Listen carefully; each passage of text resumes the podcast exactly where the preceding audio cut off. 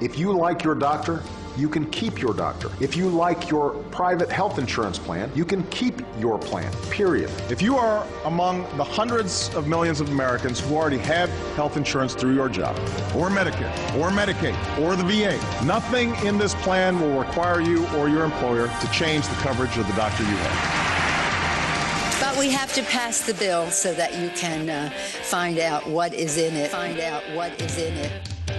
This is America's Healthcare Challenge on the Mighty 1290 KOIL, the Mighty1290KOIL.com, and the Mighty 1290 KOIL mobile app.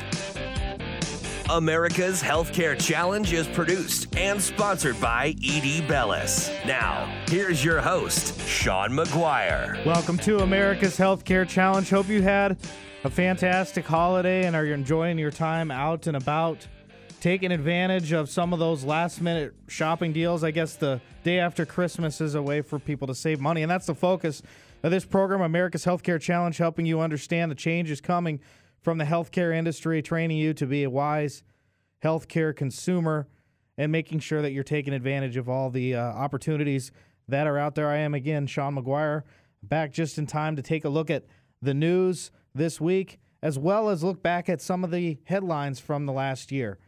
This is season three. We're going to be going into season four of America's Healthcare Challenge next year. And we wanted to take a moment to take a look at some of the favorite segments that we've had from this show. And by the way, you can check out our SoundCloud page, soundcloud.com. Uh, just search America's Healthcare Challenge for all the other segments that we have on this program. But we're going to take a look at mergers this week. We really covered it a lot, and that's going to be one of the focuses that we're looking at. We're going to play an old segment from the American Medical Association in a headline earlier this summer where they sounded off on the changes in the industry. Remember, folks, we did have six major insurance companies at the beginning of the year, and now we're down to three, and we're waiting to see if the government will intervene on some more of these mergers and acquisitions that are happening in the industry. Now, I'm going to take a moment to look at a story this week that caught my attention. It was in the Health Wonk Review, and it's uh, on provider reimbursement changes, painful and necessary. This is on the Managed Care Matters blog. And coming up next segment, Alan Hager is going to be joining us at some point with uh, his thoughts on the industry and reflections of 2015. And we're going to play at the end of the hour an interview from yours truly, him interviewing me and my thoughts on the industry. I try and just bring you the news as I see it, and I don't really give too many opinions. to try to be that way, but You'll get the chance to hear some of my thoughts from earlier in the year and to see if they did come together and be correct, such as my prediction on King versus Burwell and others. Nevertheless, let's take a look at some of these provider and reimbursement changes and why this is so important and why this is driving all of these mergers in the health insurance industry.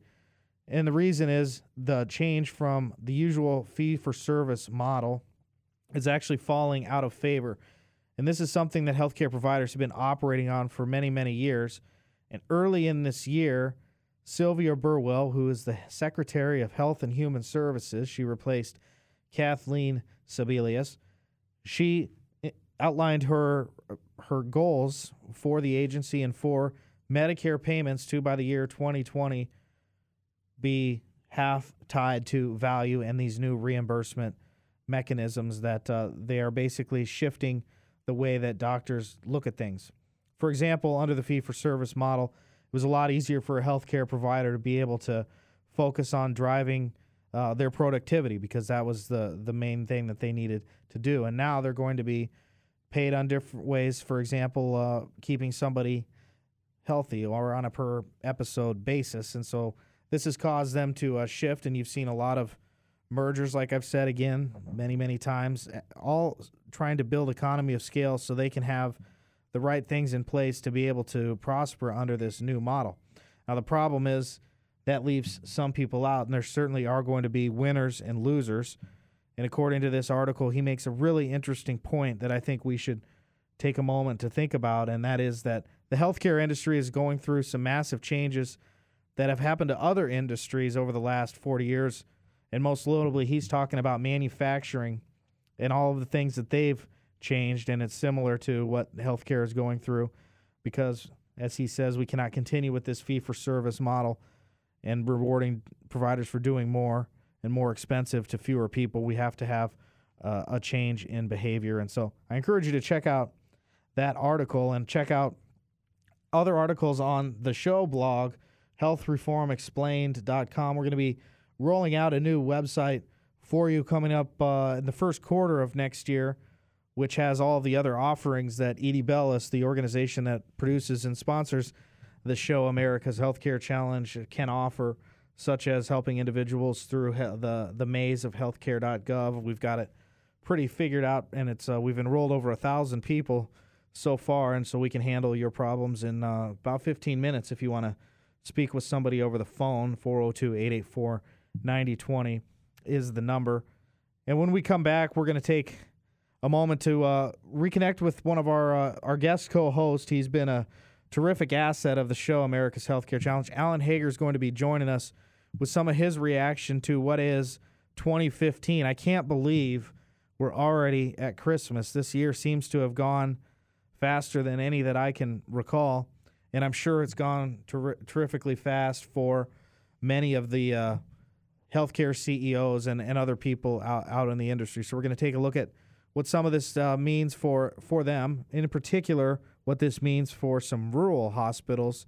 We've talked about that on the program, so we're going to touch on that, his reaction to 2015, and much more. This is America's Healthcare Challenge. Again, check us out online, healthreformexplained.com for all the old segments. Uh, they're also available on our SoundCloud page, but uh, Health Reform Explained is a better bet because you can read my commentary and you'll get more of my thoughts when we come back here on America's Healthcare Challenge.